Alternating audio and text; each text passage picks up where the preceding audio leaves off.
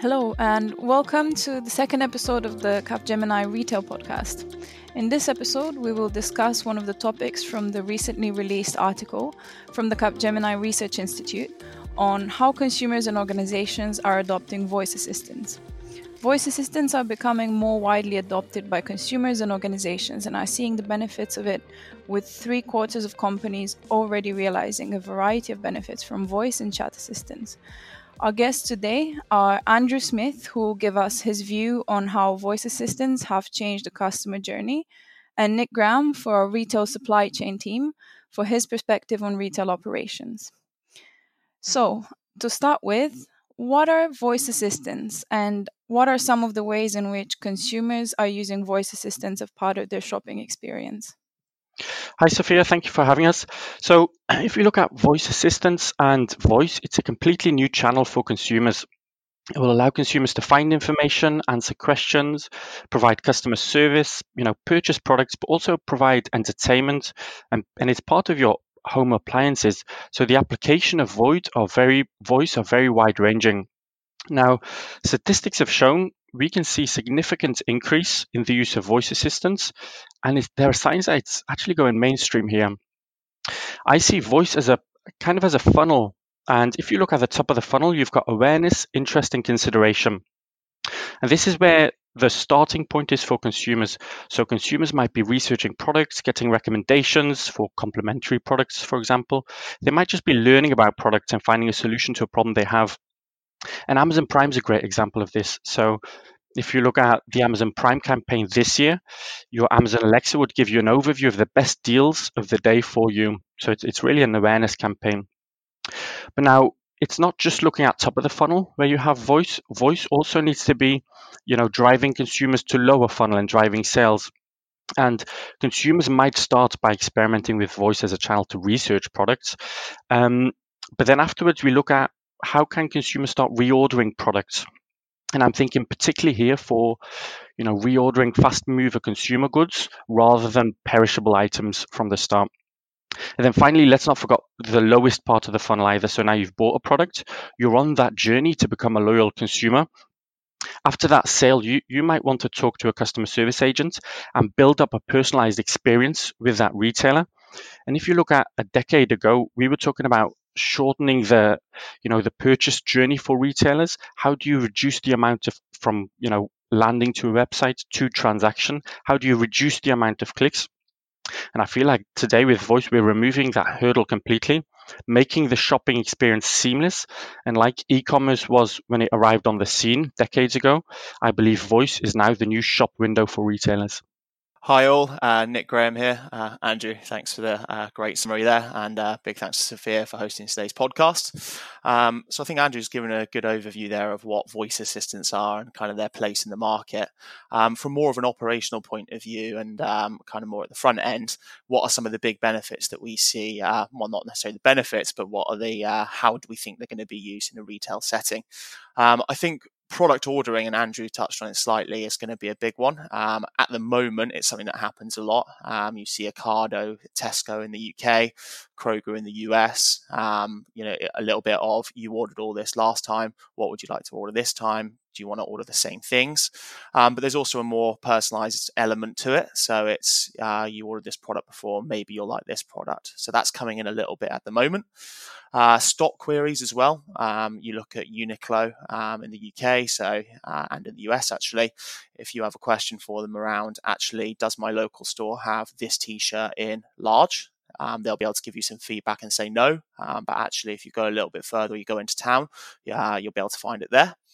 Um, and I think there's a final piece, and Morrisons have a really good example of uh, this in the UK in their online operation. Um, again, a lot of it's bolted on by the Ocado solution, um, but from an order status point of view. So um, they can check with their voice assistant um, is my uh, supermarket order going to be on time? Um, you can also ask them, where is my order? So it's kind of, I guess, attaching the gap between what is retail operations and that customer experience element um, with various touch points, being able to say, right, it actually hasn't left the depot yet, so we know it's going to be late. So it's kind of linking in that operational kind of day to day element with uh, customer experience.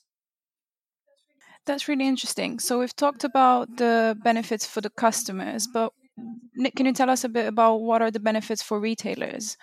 Yeah, absolutely. Um, again, I'm going to go a little bit more operational on this. I'll leave Andrew to the uh, customer experience pieces.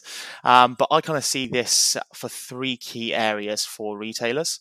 I think the first one is actually economical. Um, again, we don't really like to go into uh, uh, you know economics and fiscal and uh, you know anything around financial data, but again, it is potentially cheaper um, than having to hire people. Uh, so we all know one of the biggest costs for retailers is the people in the organization. Um, we see huge rationalization programs going across all of our biggest retailers in the UK. Um, perhaps it is cheaper just to have, uh, again, a voice assistant rather than having to employ people to um, answer very basic questions. I think there's also an efficiency element to that as well. Um, again, can they give fast, can they give accurate and measured answer? Uh, based on up to date data again, it doesn't require a human then to look into um, uh, specific pieces of data, but actually it allows the voice assistant to use up to date data feeds um, to give accurate answers. Um, I also think operational alignment. So one of the biggest issues that uh, retailers have is um, again peaks throughout the year. So you think going up to Christmas, there's significant issues uh, with being able to uh, resource properly. Uh, having voice assistants may be able to take a lot of the stress off that operation and actually redirect a lot of queries through voice assistants rather than having to um, again resource, which is sometimes impossible, um, significantly. So I think they're kind of the three more hard elements. Um, but again, there's definitely a customer experience element to it. Yeah, and, and from a from a consumer perspective, Nick, so um, retailers can learn so much from the voice information they have. Um, you know, retailers can understand what they pref- what they like, what they don't like, and for me, voice is really the next level of personalization. So it allows you to do marketing with contextually relevant variables.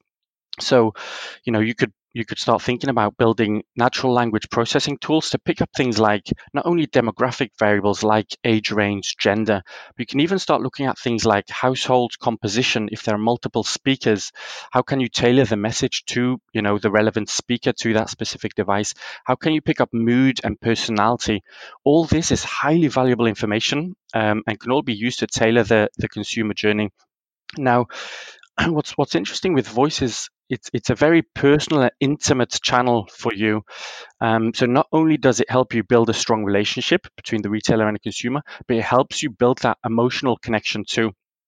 And then maybe just the last point from from my perspective with the consumer lens on this is voice can also increase increase the reach and your catchment area. If you if if you talk to some of our retailers, historically they would define, you know, shoppers as people who either walk into the store or potentially land on their website, purchase their product.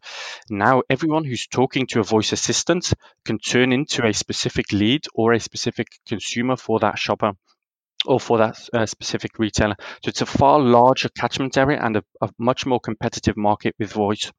So I'd say you know, for retailers, focus on customer engagement, build a relationship, and then the sales will follow. So where do you where do you guys see the future of voice assistants going? It's it's clearly just uh, started to pick up a little bit, but where do you see it going going next?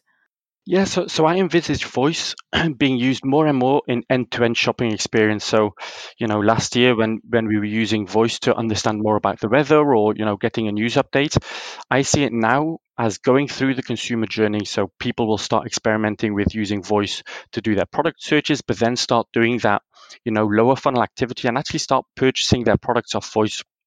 Um, and it's going to be super important to start integrating voice with other channels. So for me, the, f- the future is to integrate and converge digital, f- you know, physical and voice channels and creating that seamless customer experience.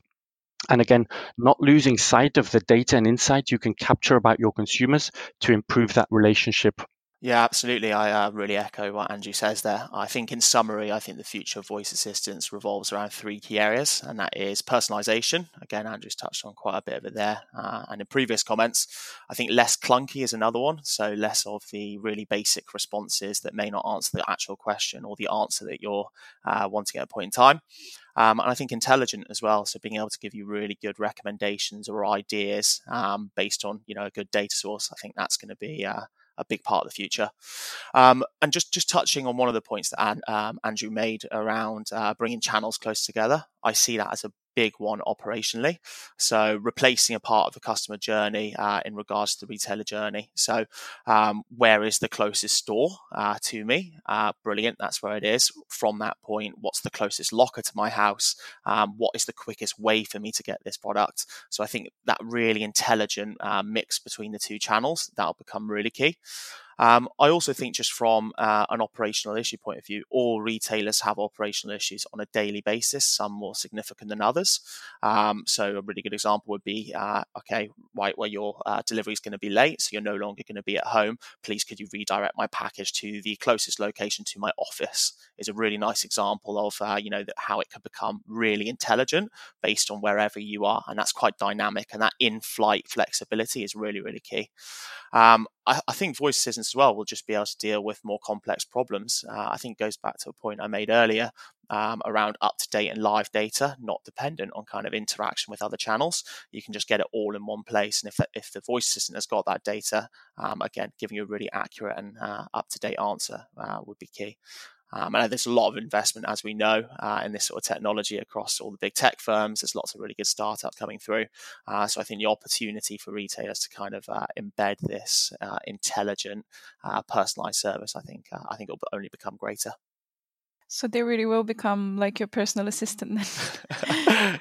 well, I, I, actually do think so. Yeah, I really do think so. I think uh, got to deal need with... one. I think.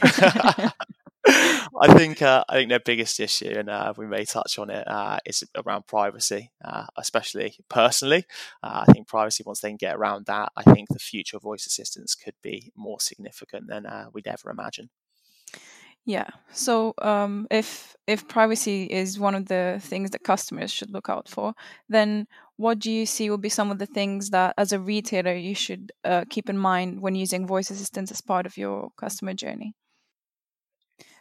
Yeah, so like like Nick just mentioned, you can't really talk about personalization if you don't talk about privacy and some of the the you know concerns that consumers have. And there's a massive play for privacy here for retailers. Consumers are concerned about privacy and the security of conversational interfaces.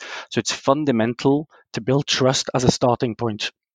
Um, be transparent on how you use voice and overcome overcome some of those privacy concerns. And then once you've got that trust in place, then you can start personalizing the shopping experience. And for me, it's all about progressive personalization over time. So you can get to know a person, you've built that trust, and then build up an emotional connection and learning more about the consumers. So you continue to personalize based on historical data and contextual data points you have. So my recommendation is always build trust with the consumer as a starting point, and then test different tactics in the market with voice. See what works, see what doesn't work. Because as we've seen it with Amazon and with Alexa, they've you know they've had a first mover advantage, and I believe a first mover advantage for retailers in voice is also crucial. Yeah, I think for me, it's uh, just three big areas um, that a retailer should ask themselves. So I think the first one is is it genuinely more convenient? Uh, people don't want to do it unless actually it is easier for them. So I guess the overarching question there is is it genuinely easier for my consumer to do something? If you can't say yes to that question, then actually is it even worth investing in the first place? Um, I think the second one is quicker. Um, am I able to get answers slash resolutions in a timely manner? Uh, if I can do that, or I can get the resolution more quickly, theoretically I become a more happy customer. Um, and then again, more in uh, Andrew space, but from the customer experience perspective, uh, is it better? Is it genuinely a better customer experience for me interacting with the voice assistant? So that may be maybe I get more information from the voice assistant. Maybe it's more personalized. Maybe it has better recommendations. Or that, can again that customer experience can come from a, a variety of angles. But I think if they can ask those three questions: convenience, speed, and customer experience, I think from there it a lot. It becomes a lot easier for them. So Thank you, Andrew, and thank you, Nick, for a very interesting conversation. And thank you all for listening. Uh, if you'd like to know more, and you can download the full conversational interface report from our website, capgemini.com. And to hear more from our retail podcast, um, you can sub- subscribe to the Capgemini podcast using your favorite podcasting app like SoundCloud, iTunes, or Stitcher.